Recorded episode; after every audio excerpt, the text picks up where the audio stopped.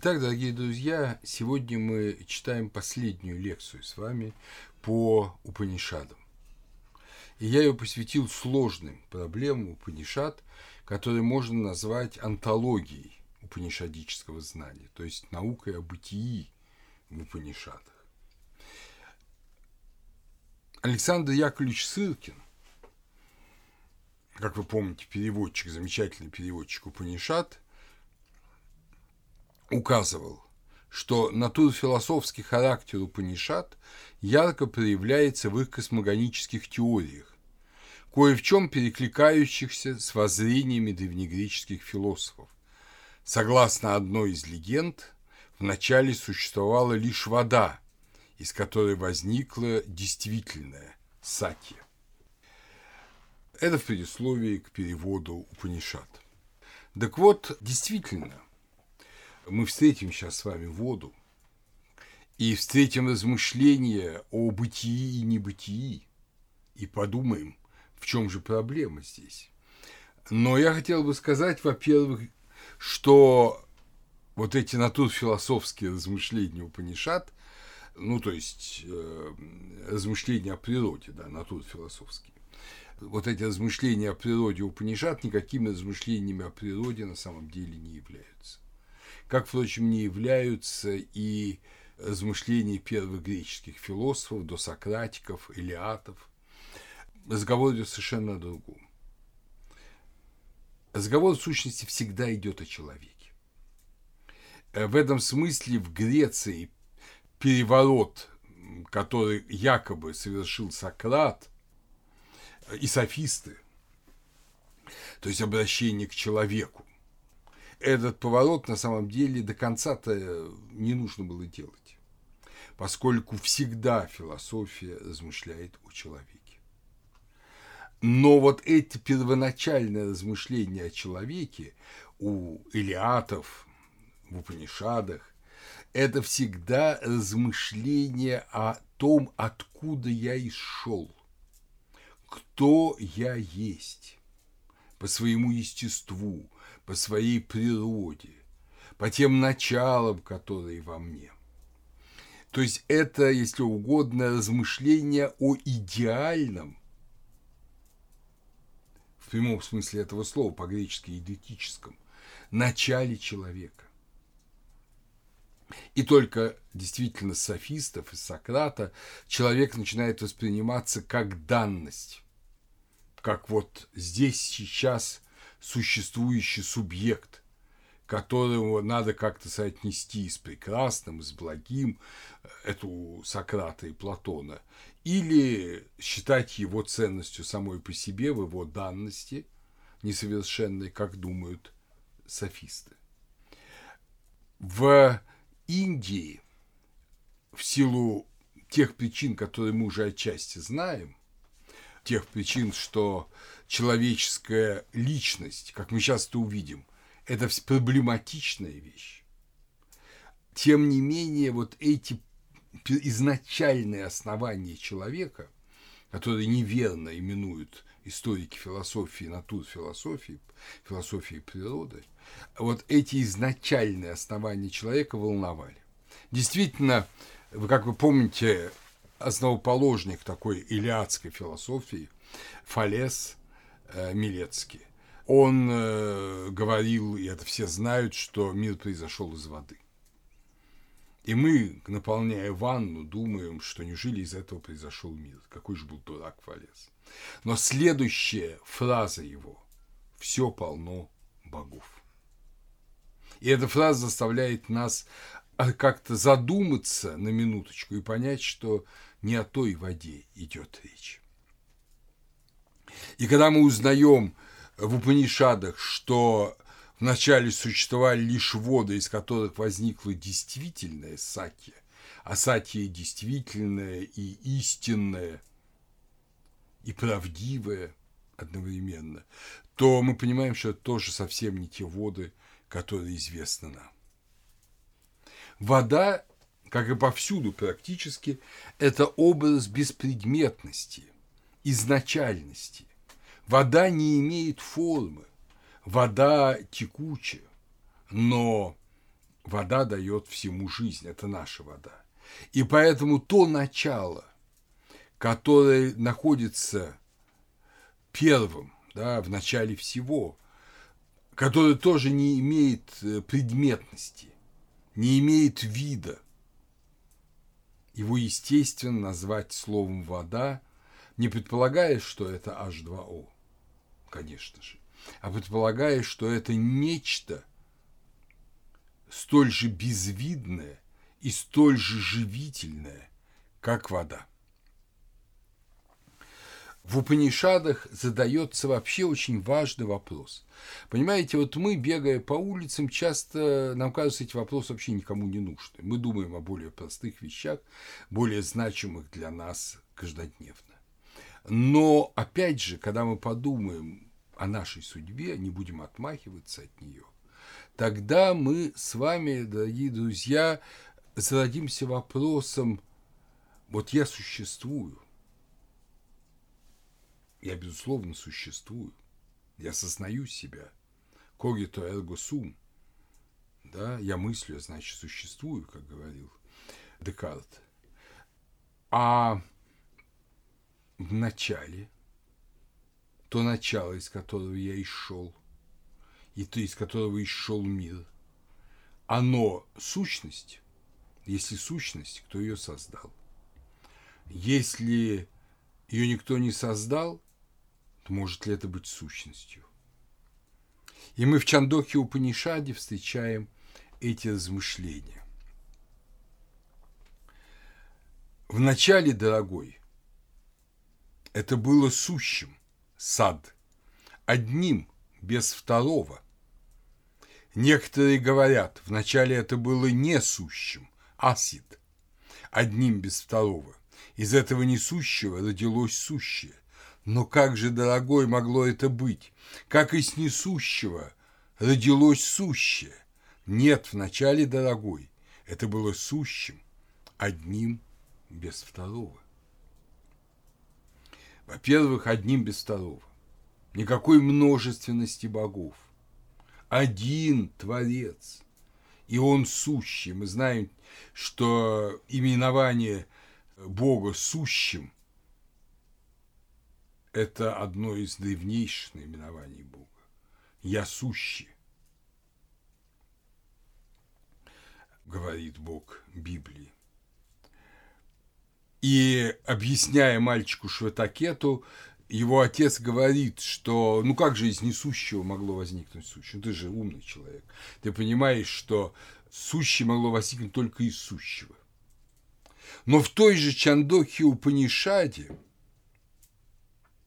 в другой Брахмане, в другом разделе, это я читал шестой, а вот в третьем разделе мы встречаем Солнце – это Брахман, таково наставление. Вот его объяснение. Адешах. Объяснение. Вот его объяснение. Вначале этот был несуществующим. Он стал существующим. Он стал расти. Он превратился в яйцо. Оно лежало в продолжении года, оно раскололось.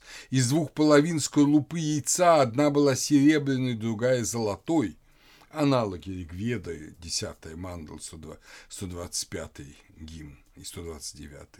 Серебряная – это земля, золотая – небо. Внешняя оболочка, ну, яйца, горы, внутренняя оболочка, облака и туманы, сосуды, реки, жидкость в эмбрионе, океан.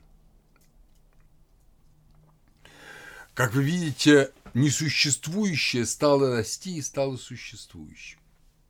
С точки зрения философской это абсолютно нонсенс. И индийцы, которые в чем в чем и в философии были сильны, они бы тут же указали, что если нечто стало расти, значит есть что-то помимо него.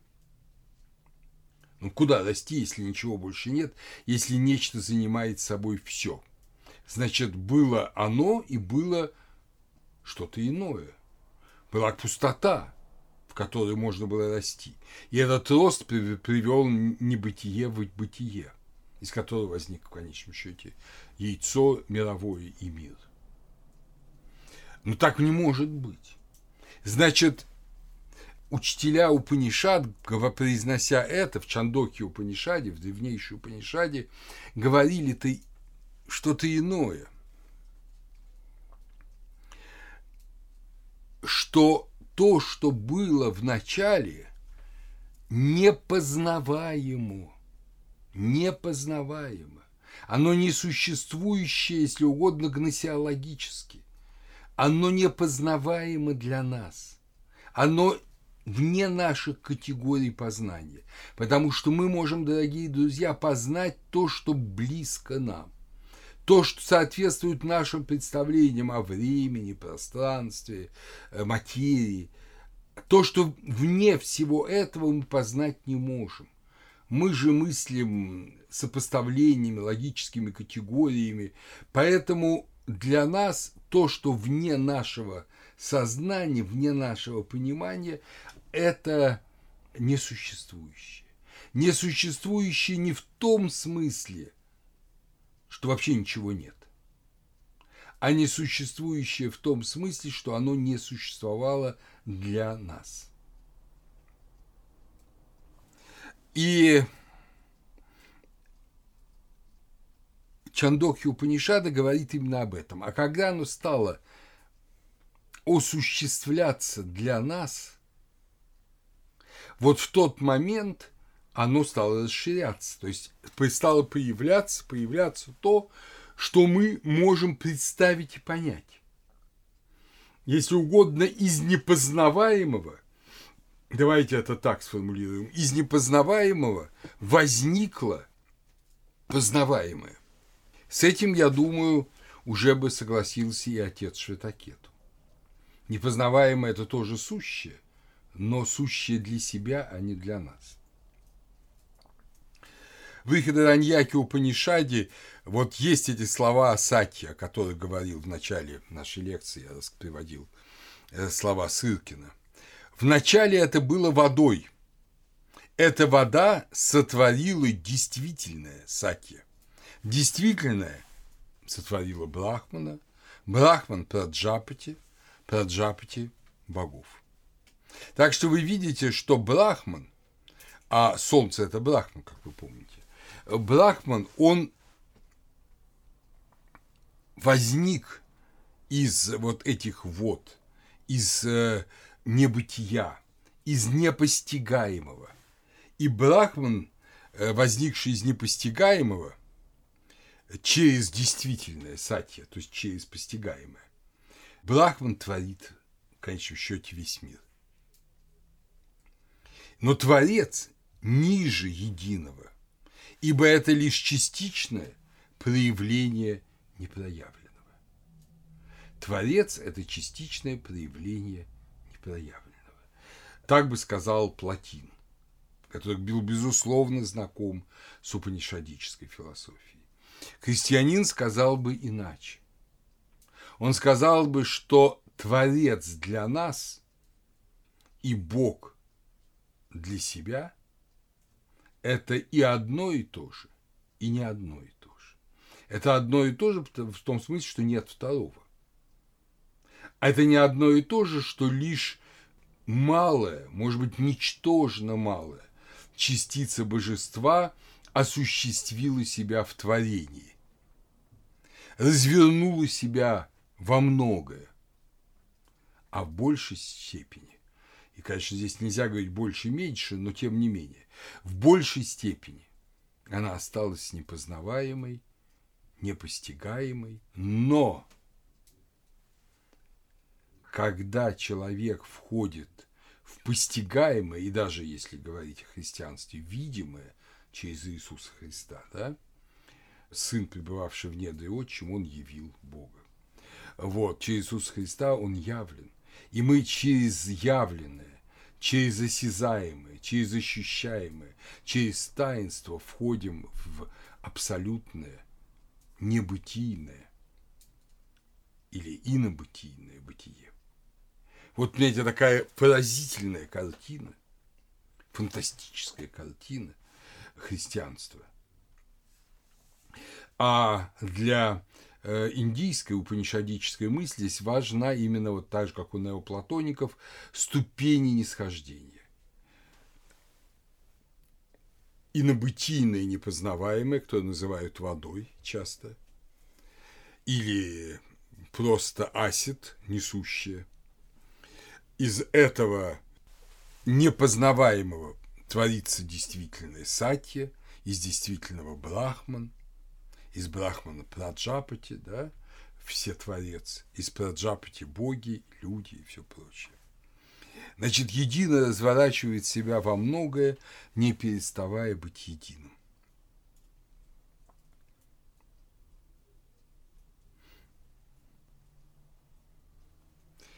И мы должны вот сейчас это предположение, если Творец разворачивает себя, значит, кроме него должно быть небытие, отбросить. Нет никакого небытия. Есть проявление для нас. Непроявленного, не более того. И это проявление для нас показывает, что и мы находимся в нем. И мы являемся – э, божественным естеством для Упанишат. Творение – это объективация субъекта. Запомните эту формулу. Если для христианского богословия, что тоже очень сложно, и тоже об этом мы можем много говорить. Творение – это творение из полного отсутствия, из ничего – но тоже в Боге, естественно, потому что кроме Бога нет ничего. Но это творение, это объективация из полного отсутствия. То здесь это проявление. Проявление непроявленного. Вот такое, понимаете, понимание, о чем оно говорит? Оно говорит о том, что категория наиболее дорогая Упанишадам, категория Атмана, эта категория, естественно, как мы уже с вами прекрасно знаем, она совершенно аналогична Брахману и, соответственно, совершенно аналогична непроявленному. Поэтому, если ты здесь себя считаешь чем-то особенным, отдельным, то это ошибка. Это прельщение. И это ведет к сансаре, к блужданию. Ты должен счесть себя вот этим брахманом, потому что так творится мир. Мир творится как проявление. В Катха Упанишаде, который мы с вами уже не раз читали, есть очень хорошие емкие слова на этот счет. Это то. Понимаете, это игра какая? Татвам Аси, да, это есть то. Это то. Так полагают о невыразимом высшем блаженстве. Как могу я распознать то? Светит ли оно или отсвечивает? Пхати или випхати? То есть оно светит само, оно само излучает свет. Оно само источник света или же оно отсвечивает ну, какой-нибудь свет. Ну, скажем, Солнце само излучает свет, а Луна и другие космические тела э, Солнечной системы, они только отсвечивают. Но они тоже светятся, Луна еще как сияет в ночи. Но она сияет светом Солнца. Она не дает своего света и Марс, и Юпитер сияют солнечным светом. Поэтому здесь тот же самый вопрос задается. Высшее блаженство, оно светит само или отсвечивает? И дальше идет рассуждение. Там не светит ни солнце, ни луна и звезды, не светят эти молнии. Откуда этот огонь?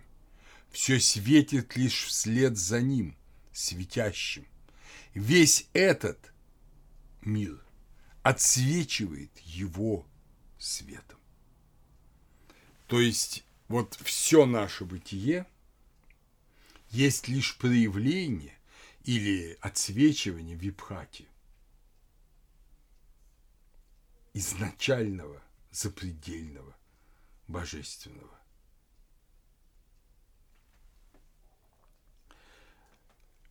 Об этом же и говорит христианский богослов Владимир Николаевич Лоски в очерках мистического богословия Восточной Церкви.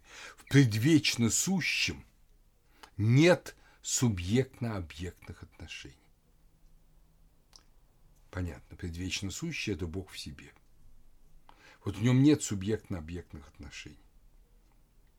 Он весь субъект. И нет объекта по отношению к нему никакого.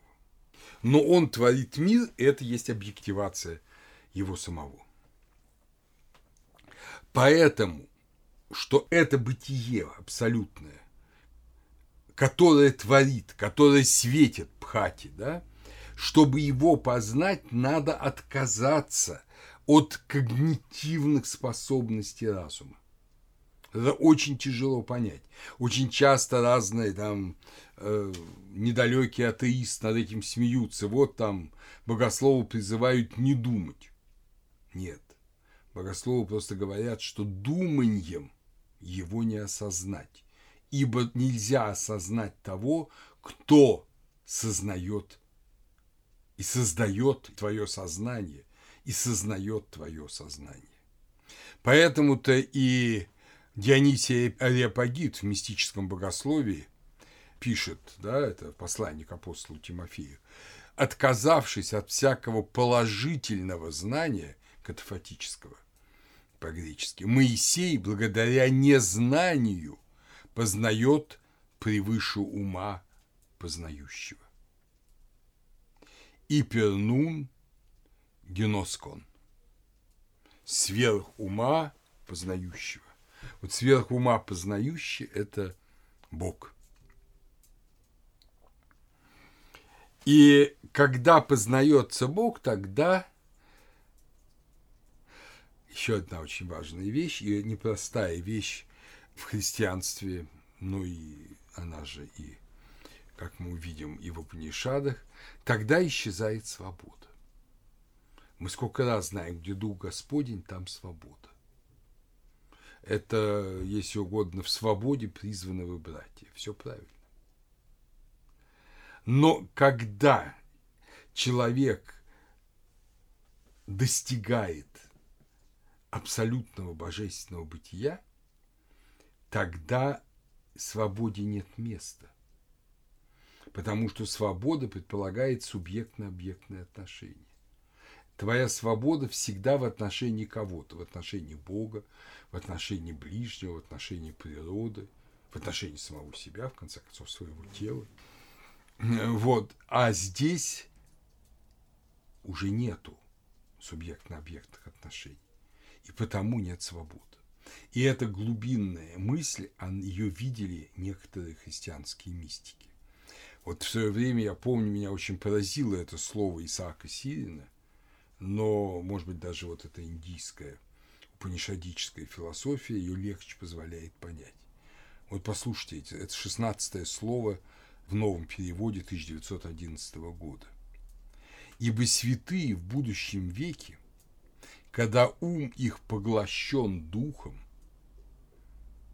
не молитвою молятся, но с изумлением водворяются в веселящей их славе как скоро ум сподобится ощутить будущее блаженство, забудет он и самого себя, и все здешнее, и не будет уже иметь в себе движения к чему-либо. Свобода воли путеводит и приводит в движение посредством чувств.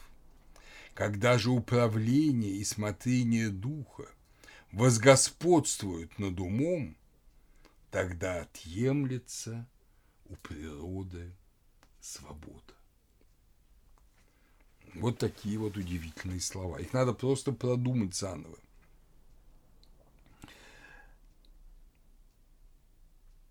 Поэтому объяснить вот то, что я вам сейчас сказал, уже и нам с вами непросто. А представляете, как это объяснить в общем неискушенно? Я же постоянно прибегаю к западной философии, к Платону, к христианству. Представьте себе индийского юношу, выросшего в ведической традиции, который приходит к гуру, и он ему должен вот это объяснить. Юноша, безусловно, не знает ничего из того, о чем мы с вами уже говорили. И поэтому прибегают к образам, к образам заведомо абсурдным, которые у нас воспринимаются часто нашими религиоведами как доказательство недалекости, наивности, сказочности древнего сознания. Скажем, в брахманах говорится о том, что Праджапати, приняв образ кабана, достает землю со дна океана, и так творится мир. Ну, какая чепуха, да? Какой образ, какого кабана, когда еще мира нет? О чем идет речь? Да и этот образ настойчиво говорится. Потом э, в Рамаяне это Брахма Кабан, Кабан Брахма. Вишну Пуране это Брахма Вишну. Бхагавата Пуране это просто аватар Вишну Кабан. Вот. Но о каком кабане может вообще идти речь?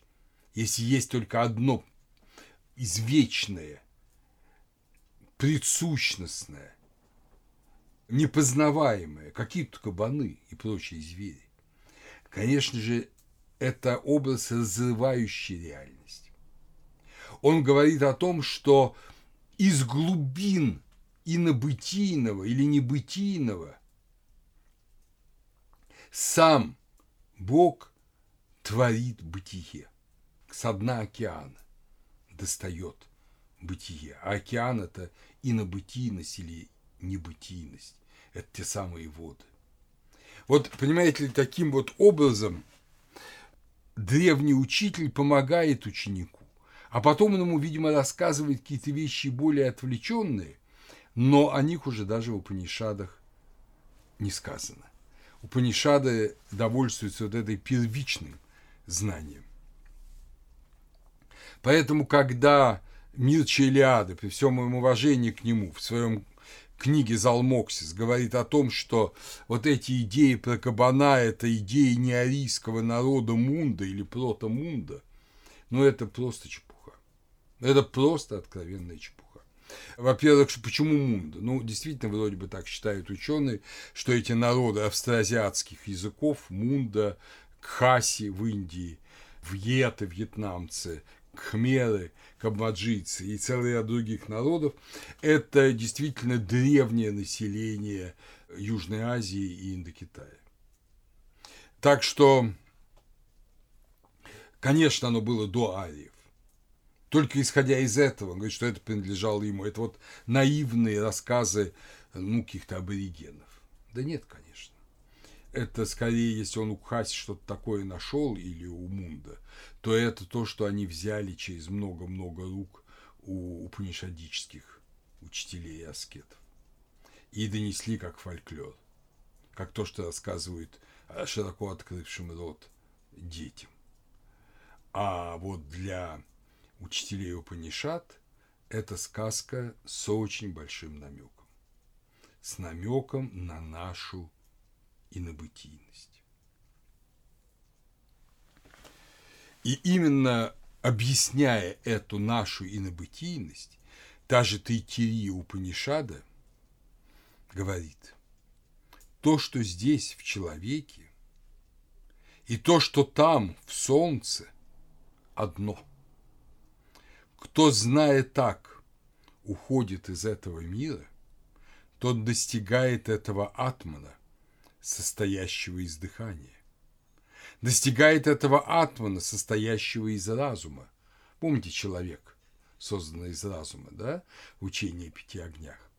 Достигает этого атмана, состоящего из распознавания, достигает этого атмана, состоящего из блаженства, ананда, проходит по этим мирам, вкушая пищу, какую пожелает, и принимая образ, какой пожелает, он сидит, исполняя это песнопение. Хаву, хаву, хаву. троекратное восклицание, выражающее великое удивление. Я пища, я пища, я пища, я поедатель пищи, я поедатель пищи, я поедатель пищи. Я составитель стиха, я составитель стиха, я составитель стиха. Аз есим перворожденный в порядке, раньше богов в средоточии бессмертного. Кто дает мне, тот поистине и поддерживает меня. Я – пища, поедаю поедателя пищи. Я одолел весь мир, золотым блеском наделен, кто знает это. Комментируя через много веков этот таинственный текст, Шанкара говорит о том, что такой человек, как солнце, как вечность. Но это уже позднее рациональное объяснение. В чем же здесь дело? Почему пища? Потому, вы же помните, что первый вот этот человек, который принес себя в жертву, да, великий Пуруша, скажем так, он принес себя в жертву и тем самым стал пищей, потому что любое жертвоприношение – это пища. Но он же, как человек и поедатель пищи, он и вкушает жертву. Он составляет стих, он же его и слушает. Он подчеркивает, Тайкири Упанишада здесь подчеркивает одну элементарную, много раз повторяемую и всегда очень трудно постигаемую вещь, которую, я надеюсь, мы с вами уже начинаем ясно понимать. Что творение мира и я в этом мире живущий – это одно и то же. Творец и творение. отдающий себя ради бытия и бытийствующий благодаря этой отдаче. Это одно и то же. И вся задача для индийского мудреца – осознать это тождество. И речь идет именно о знании, а не о любви, как в христианстве. В христианстве – любовь. Мы еще много будем говорить о любви в индуизме, но более позднем будем говорить об Бхакти, будем говорить о Каме. Но здесь в Упанишадах доминируют, есть тоже элементы любви, но доминирует, безусловно, знание. Кто так знает? Кто знает так, с тем будет все как надо. То есть, кто понимает свою природу. Это особо подчеркивается в Чандохе Упанишаде, в пятой брахмане ее ворующий золото и пьющий вино, оскверняющий ложе учителя и убийца Брахмана, эти четверо падают. Но это самые страшные преступления. Пятый, кто присоединяется к ним. Но кто знает эти пять огней, это учение о пяти огнях, вот, которое завершается этим размышлением. Но те, кто знают эти пять огней – те, даже присоединяясь к ним, не оскверняются злом. Непорочным, чистым обитателем лучшего мира бывает тот, кто знает это, кто знает это. Ну, не надо думать, что здесь в Упанишада говорится о том, что если ты знаешь эту истину, ты можешь делать все, что хочешь. Нет, конечно. Предполагается совершенно иное. Когда ты познаешь свою тождественность Брахману, ты становишься другим существом. Существом, которое уже не может ни красть золото, не пить вино, не осквернять ложе учителя, не убивать брахман, да и вообще кого-либо. Ты становишься иным. Но если ты вдруг по какой-то ошибке, в каком-то помрачении сделал что-то из этого, ты всегда можешь исправить себя – потому что ты знаешь истину. И если ты можешь исправить себя и восстановить это, а ты уже зная истину, не удовлетворишься потерей этой истины. Понимаете, это мимолетно, понимаете, золото и жена твоего учителя – это мимолетное услаждение, которое приведет потом к величайшему раскаянию и величайшему самоосуждению. И ты сможешь встать. Да, будет в Индии учение, которое считает эти преступления нормой. Это э, индуистский тантризм. Об этом мы с вами будем говорить тоже намного позже. Но здесь в Упанишадах не об этом речь. И из-за внешнего сходства говорить о том, что вот это зачатки тантризма, я бы не стал. Хотя я знаю, что некоторые ученые так делают. И в Каушитаке Упанишаде, тоже в Иранде Упанишаде, первая часть, которую называют иногда индуистской книгой мертвых, там рассказывается именно странствие души по мирам, которое в конечном счете обретает Брахмана. И вот она жаждет Брахмана, она стремится к нему. Она не удовлетворяется никакими радостями, даже самых соблазнительных рождений, возможности рождений там, в царской семье, там, гандхаровыми, апсарами и так далее. Она ищет большего. В Швета-Шватаре Упанишаде так говорится об этом. Подобно тому, как загрязненное пылью зеркало ярко блестит, когда оно очищено, также поистине и наделенный телом, узрев сущность Атмана, становится единым, достигшим цели, свободным от страданий. Когда сущностью Атмана он, словно наделенный светильником, видит сущность Брахмана, то познав, достигнув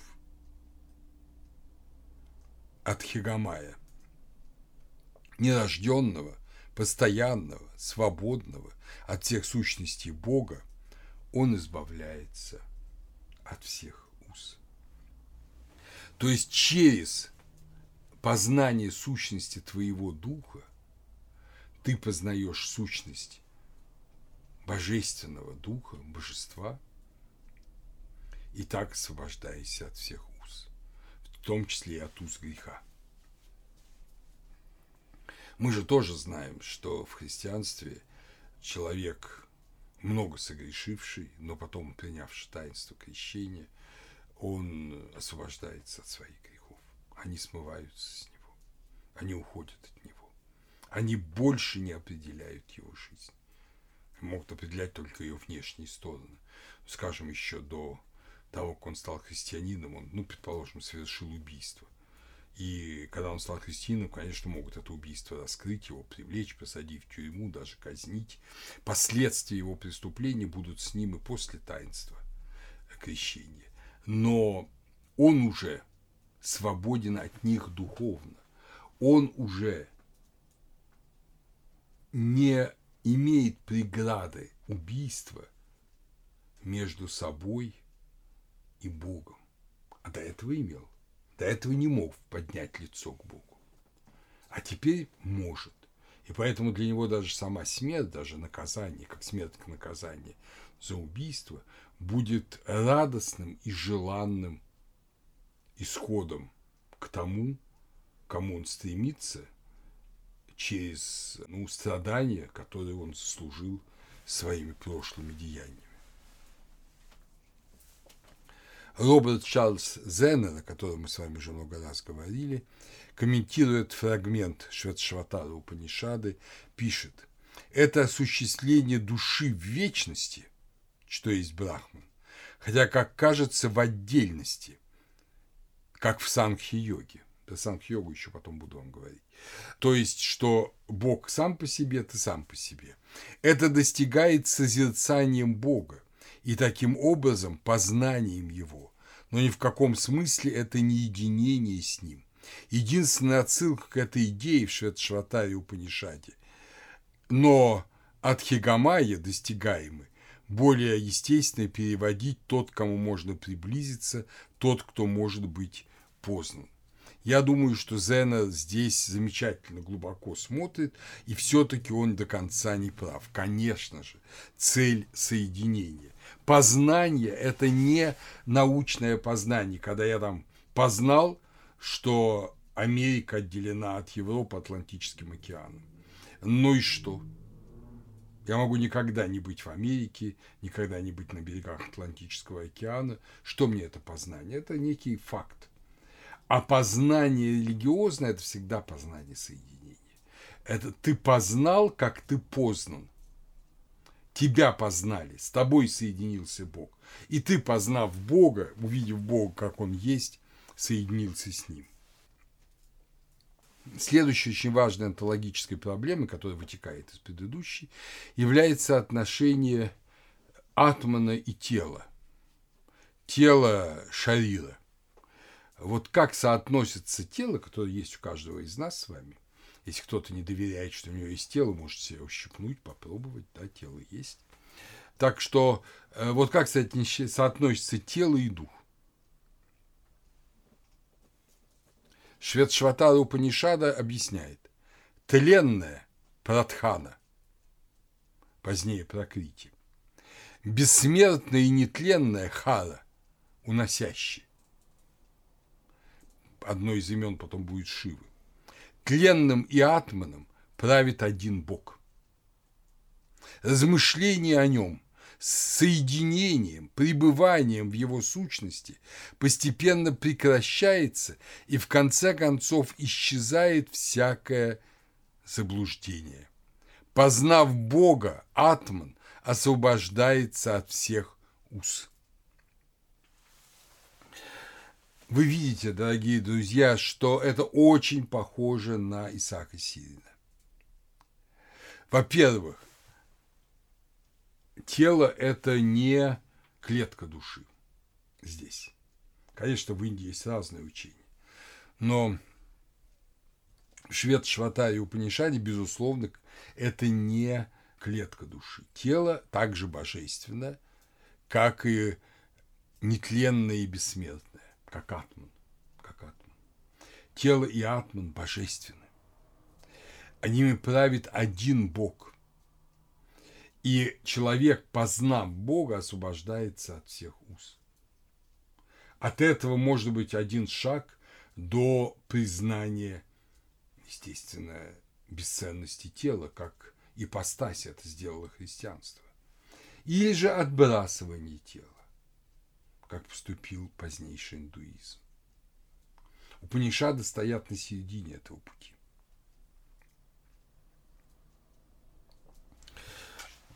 Но так в Швед Шватаре Упанишаде, теистической, которая говорит о Боге, о Шиве. А вот Чандокхи Упанишаде, в ней объясняется в восьмом, последней Брахмане, объясняется, что тело Шарира есть только оболочка, инструмент от Хисхана, бессмертного, бестелесного духа. Воплощенный со Шарирах испытывает приятное и неприятное но без тела он не может испытывать все это и свободен как элементы мира. Есть телесное наслаждение, но Чандоки Упанишада говорит и более странную вещь, которая в какой-то степени коррелируется с переживаниями Э, и на бытия, скажем, в последних главах книги мертвых, в 175 главе книги мертвых. Поистине, смертное это тело охвачено смертью. Оно место пребывания этого бессмертного, бестелесного духа Атмана. Поистине, наделенный телом, охвачен приятным и неприятным. Ведь у того, кто наделен телом, нет избавление от приятного и неприятного. Это точно, да? Бестелесного же поистине не касается ни приятное, ни неприятное. Совершенное упокоение поднимается из этого тела и, достигнув высшего света, принимает свой образ. Он высший человек, это в высшем свете, да, он высший человек, он двигается там, смеясь, играя, развлекаясь женщинами или колесницами, или родными, не вспоминая об этом придатке теле. Подобно тому, как упряжное животное привязано к повозке, так и это дыхание, прана, в данном случае аналог Атмана, привязано к телу.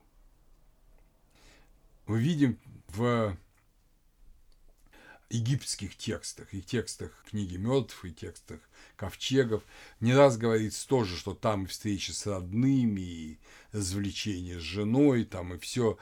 Как это может быть? Тело отброшено, тела нет. Что это может быть? И сам же текст Чандоки Упанишады ясно говорит, что только тело дает возможность чувствовать.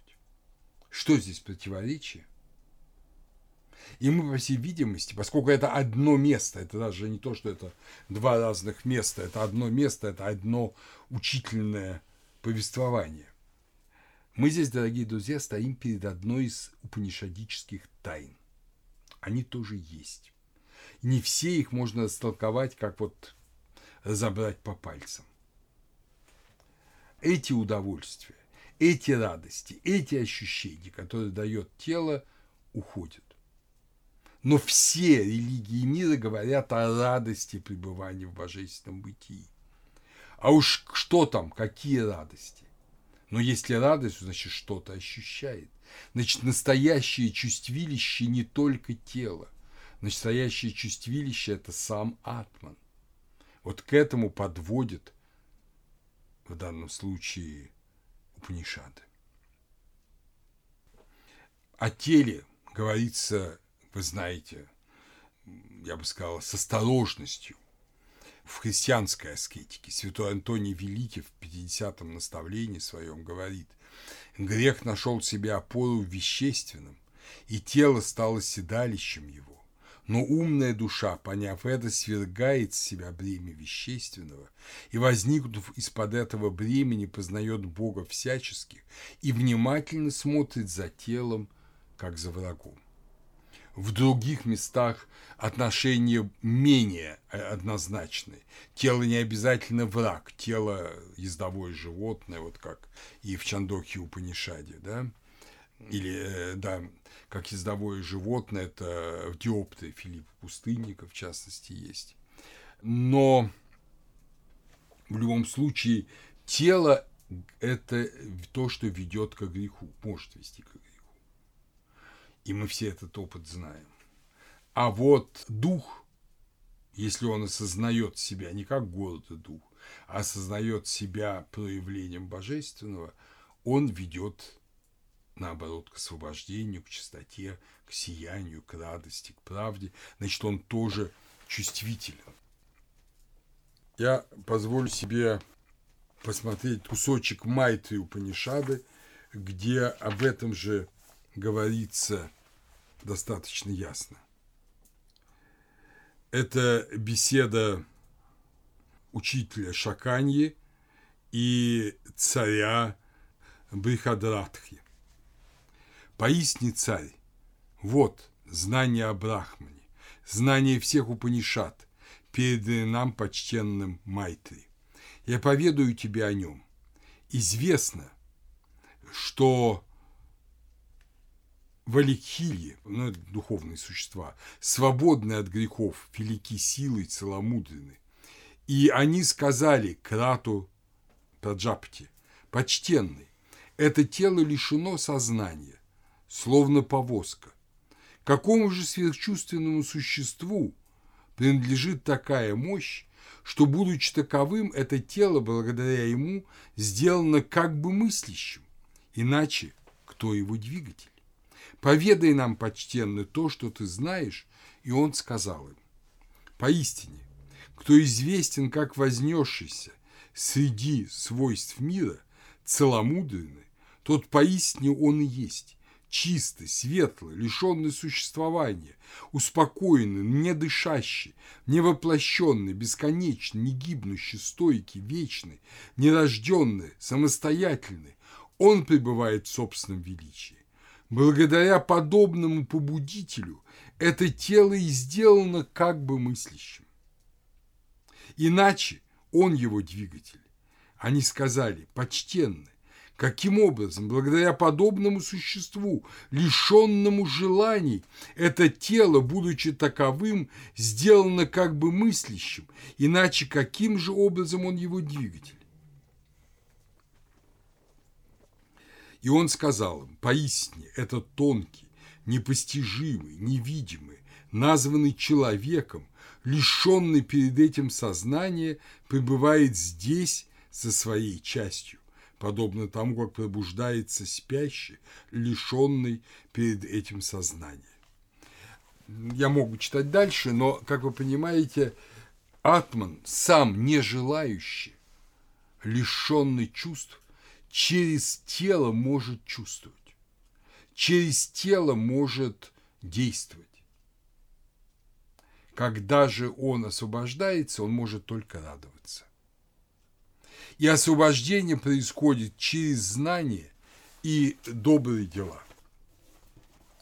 Вот Брихадараньяка Упанишада об этом.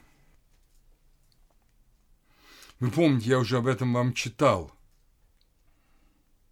Поистине, этот атман есть брахман, состоящий из познания, из разума, из жизни, из зрения, из слуха, из земли, из воды, из ветра, из пространства, из света и несвета, из желания и нежелания, из гнева и негнева, из дхармы и нетхармы, из всего.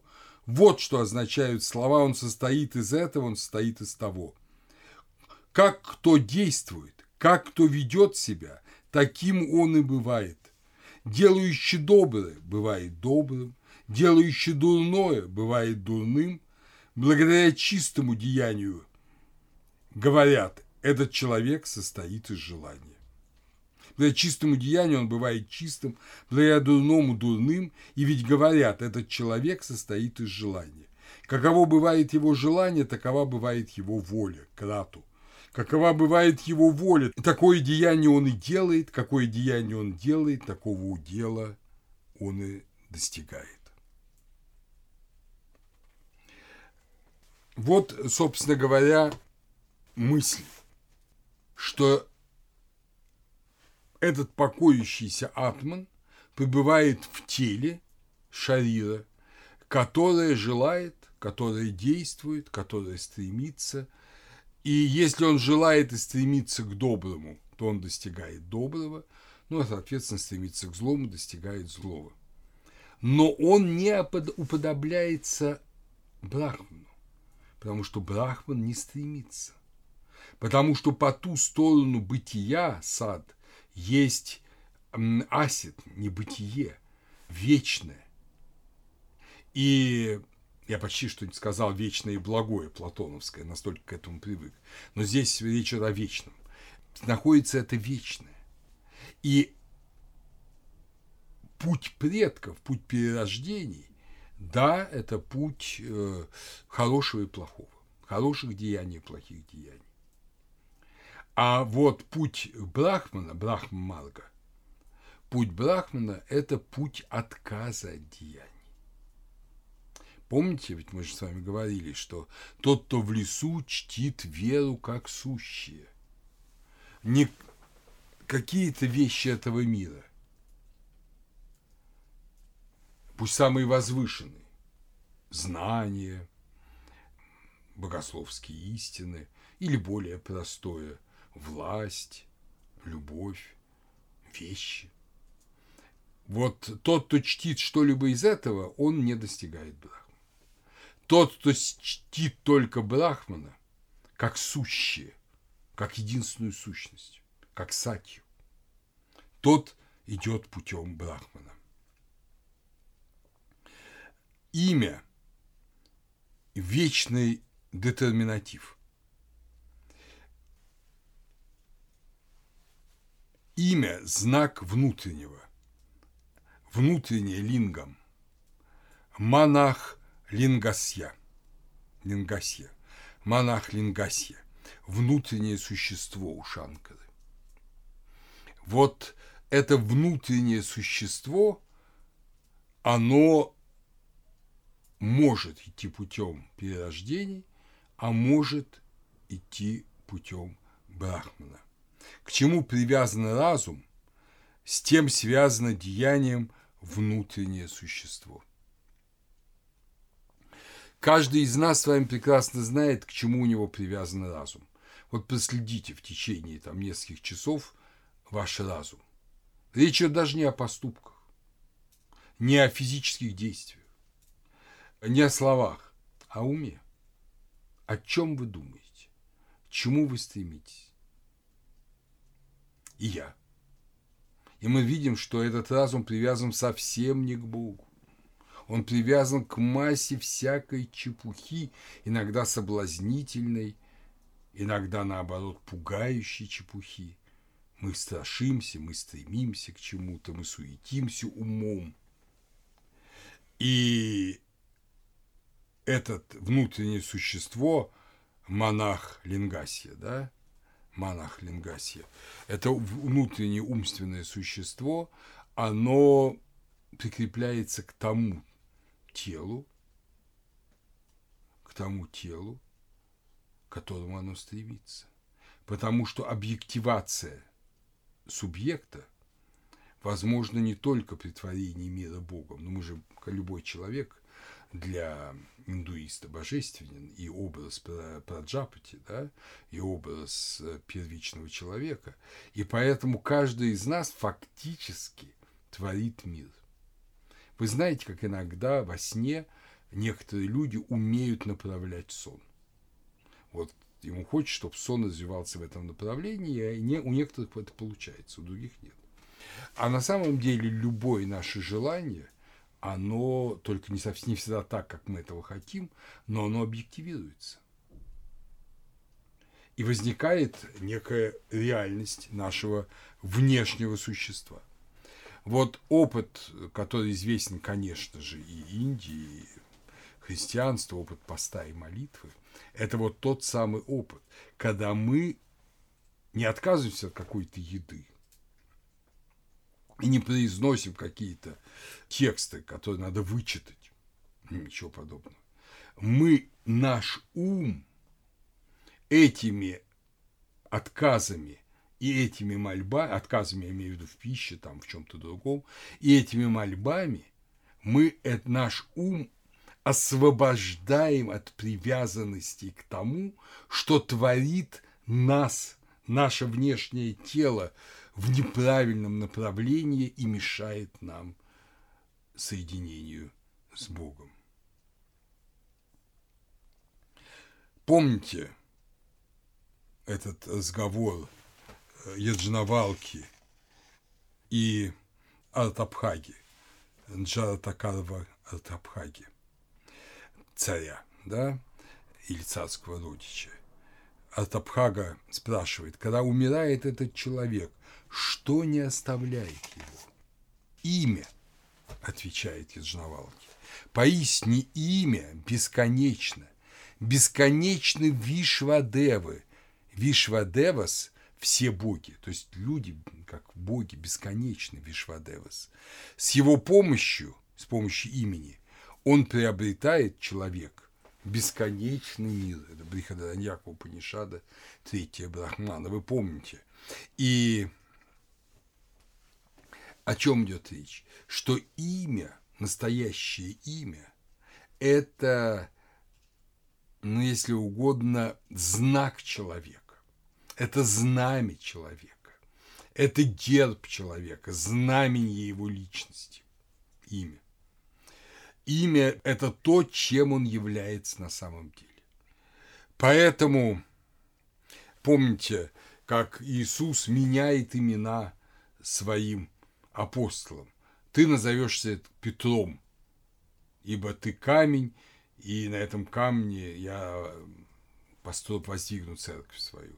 Вы сыны грома, Вуанергос, говорит он э, евангелисту Иоанну. Там.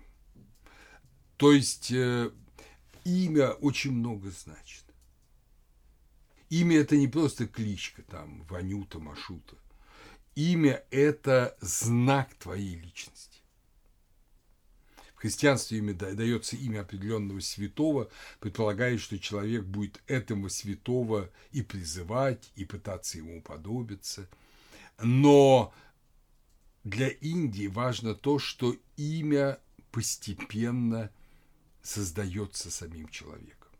Сам человек своей жизнью формирует имя, которое никуда не девается. Вот его нельзя деть. Имя – это личностный атман. Или как его называют в Индии дживатман. От слова джива, да, жизнь, и атман. Живой атман. Это вот в Индии всегда мучаются между проблемой того, что этот мир совершенно иллюзорен, и наш атман только, только брахман и все, или все-таки наш атман – это наша личная частица атмана, и тогда он жив атман, и тогда, соответственно, у нас есть личность. Вот, в, вот философия Упанишат, она между этими двумя, она постоянно пульсирует –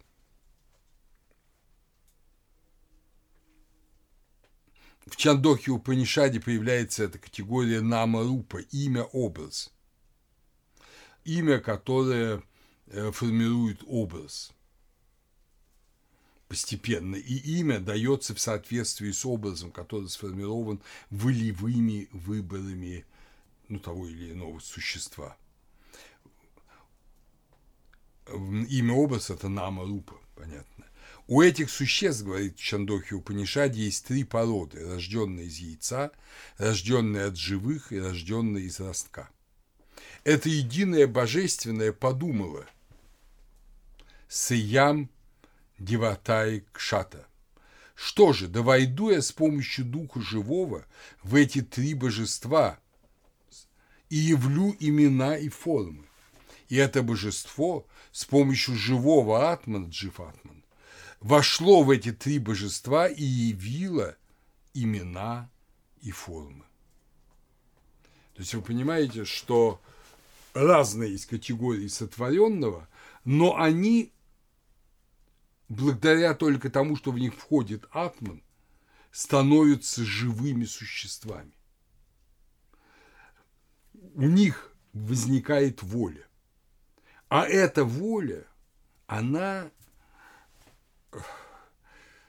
ну вот она разная. А почему воля, э, вроде бы Атман-то абсолютно положительный, это же Брахман, почему же воля-то может быть плохой? И в какой-нибудь эпосе Махабхарате, Рамаяне мы читаем о массе примеров злобной, жестокой, отвратительной воли. Как же так бывает? Вот вы представляете, дорогие друзья, на этот, казалось бы, совершенно естественный вопрос индуизм не дает ответа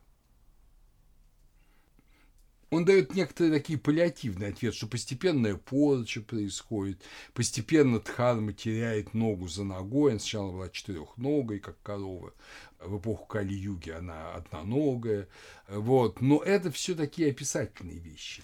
Вот наша с вами лекция посвящена антологии Упанишат, а антологического объяснения, бытийного объяснения зла в Упанишадах нет. И это очень существенный изъян. В ведах оно есть. Там не говорится почему, но говорится о вот этой борьбе да, девов и асуров, вритры и индры. То есть так на таком уровне мифологических образов дается все это. А вот в Упанишадах, где переходит на уровень рациональный, этого нет. Но нама рупа – это, тем не менее, неразрушимая личная субстанция человека, которую формирует волевой выбор. А волевой выбор, который происходит от атмана, как ни странно, может быть или хорошим, или плохим. Не обязательно хорошим. Брихадараньяка, ну, как вы помните, говорит об этом определенно. Кто как ведет себя, таким и бывает. Делающий доброе бывает добрым, делающий дурное бывает дурным. Помните, да, и, и ведь говорят, что этот человек состоит из желания. Каково бывает его желание, такова бывает его воля. То же самое в законах Ману мы находим. В этом мире никогда не увидишь что-либо сделанное при отсутствии желания.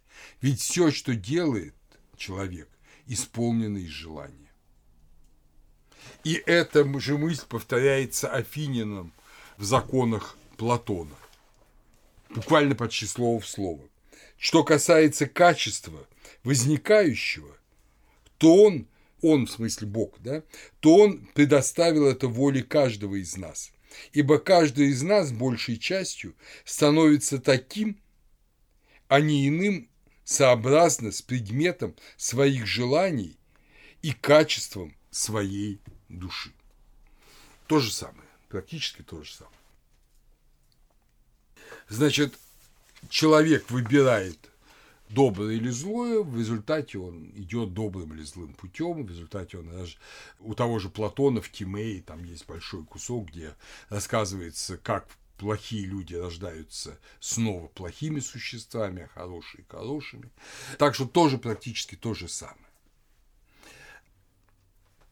И возникает последний для нас с вами важный вопрос – что же делать? чтобы вообще не родиться. Для индийца это очень важно. Собственно, и Платон об этом говорит, что истинные философы, они поднимаются вот в эту гиперуранию и там пребывают.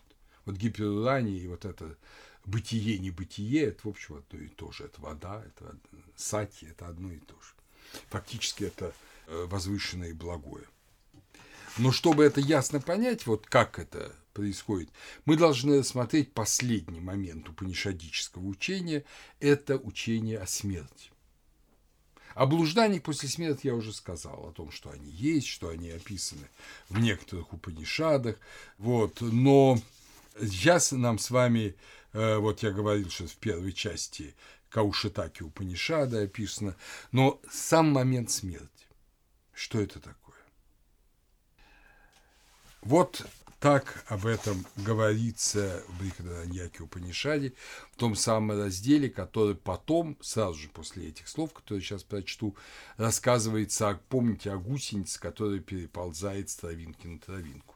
То есть так же, как душа, атман, джив атман, да, переходит из одного тела в другое тело. Когда этот атман ослабевает и приходит как бы в умопомрачение, то его окружают жизненные силы, праны.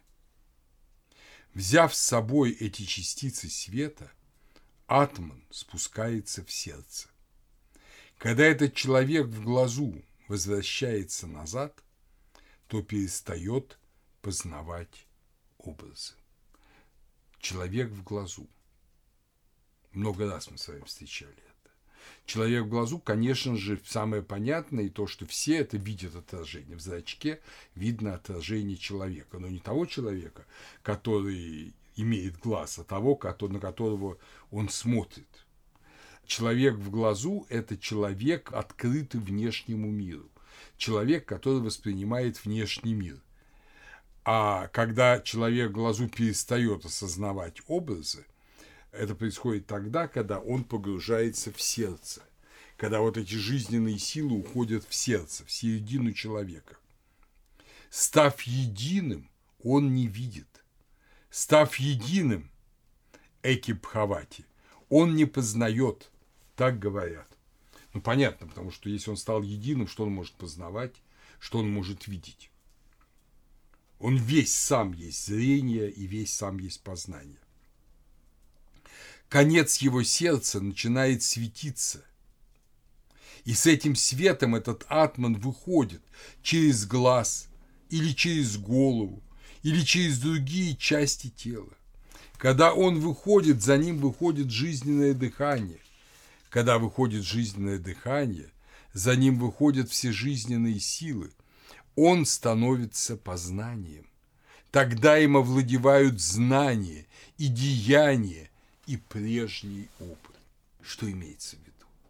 Значит, вот все, что было до этого, его знания, его деяния, его опыты, они все овладевают им. И он движется тем путем, какой он сам себе создал, пока еще он был хозяином своего тела, пока его тело, пока его человек глазу был обращен вовне. Знание Брахмана – это жизнь. Это настоящая жизнь. С точки зрения Упанишады, Чандоки Упанишаде есть целый гимн этому. Состоящий из разума, чье тело – жизненное дыхание, чей образ – свет, чье решение – истина, чья сущность – пространство, содержащий в себе все деяния, все желания, все запахи, все вкусы, охватывающий все сущее, безгласный, безразличный, вот мой атман, в сердце, меньше, чем зерно риса, чем зерно ячменя, чем горчичное семя, чем просяное зерно, чем ядро просяного зерна. Вот мой атман в сердце, больше, чем земля, больше, чем воздушное пространство, больше, чем небо, больше, чем эти миры, содержащий в себе все деяния, все желания, все запахи, все вкусы, охватывающий все сущее, безгласный, безразличный. Вот мой атман в сердце. Это Брахман. Кто полагает, уйдя из жизни, я достигну его, у того поистине не будет сомнений. Так сказал Шандилья. Так сказал Шандилья. Ты одно с тем, Шветакету. Тат твам аси, Шветакету. Вот это величайший принцип. И ему посвящает, безусловно, учитель. Мы видим в Упанишадах постоянное стремление найти учителя, того, кто объяснит, того, кто укажет путь. Без этого не получится. У человека есть стихийное стремление к благу, к свободе, к совершенству, к вечности. Но все эти стихийные стремления, как их осуществить в этом мире, жизнь э, в котором проходит между свиданием с возлюбленной и магазином, где ты покупаешь продукты на завтрашнее утро, между работой и желанным сном. Как в этом мире найти этот путь? Для этого нужно быть учитель, который разрушит твои сомнения и покажет этот путь. Учитель покажет путь Брахмана, Брахма Видья, познание Брах, Брахма Марга и познание Брахмана, Брахма Видья. Поэтому Панишады все построены на диалоге учителя и ученика. Учителя которого нашел, обрел ученик. Так или иначе. Это диалоги, диалоги и диалоги. Это не случайные встречи. Это тот поиск, ради которого отдают все, все свое богатство, всю свою сущность. И учитель объясняет тысячу формул одно. Желания творят намарупу, имя, образ и перерождение, блуждание уводят в сансару. В ранних Упанишадах это повторяющееся бытие. В поздних Упанишадах это уже иллюзия бытия, лила. На самом деле Атман и Брахман всегда равны себе, но человек не может насладиться этим бытием Брахмана, потому что он постоянно в сновидениях этого мира. Но это поздние Упанишады это уже эпоха Даршана, об этом мы будем говорить. А ранние Упанишады, которым я особо здесь уделял внимание, они говорят, да, ты будешь рождаться вновь и вновь в этих мирах, если ты благочестив, но ты не достигнешь мира Брахмана, не достигнешь этого блаженства. Иначе, если ты не отбросишь свою самость, самджну, и не станешь одно познание с Брахманом, виджна. Итак, Отсутствие желаний приводит к Брахману. И плоть отбрасывается навсегда, ибо Брахман бесплотен и Атман бесплотен. Только такая сущность, по-английски self, которая очищена от психоментальных опытов, может стать одно с Брахманом и таким образом считаться вечной. Это пишет Мир Челиада который, безусловно, знал сам опыт индийских аскетов. Но вот здесь-то и таится последняя загадка. Если любое желание формирует нама, рупу, имя, образ, если желание возвышенное достичь божественного мира, сварнары – формируют хорошую намарупу. Если желания низменные, там, разбогатеть, убить, украсть, овладеть чужой женой, формируют отвратительную намарупу и отвратительное рождение, то ведь желание достичь Брахмана, тоже должно формировать намарупу. Это же тоже желание. Как же быть? И индийская мысль примерно в VI веке до Рождества Христова, одновременно с философией Элиатов и Пифагора, встала перед этим вопросом, и этот вопрос поверг ее в тупик. Она уже твердо знала о том, что человек обречен на перерождение, если он не соединяется с Брахманом. Она твердо знала тождественность Атмана Брахману. Многие подозревали иллюзорность мира. И вдруг она ясно осознает, что стремление к соединению с Брахманом, стремление идти путем Брахма-види, познания Брахмана, это же тоже желание. А если это желание, это значит тело. А если тело, новое рождение. А если новое рождение – сансара. Как выйти из круга бытия? Примерно в шестом веке, помните Майтрию Панишаду, я как лягушка на дне безводного колодца. Примерно в шестом веке Индия вновь осознала себя лягушкой на дне безводного колодца после трех веков упанишадического знания. Это был новый колоссальный кризис – который породил тот мир в итоге, который мы знаем. Мир буддизма, джайнизма и современной индийской религиозной мысли. Но об этом на следующей лекции.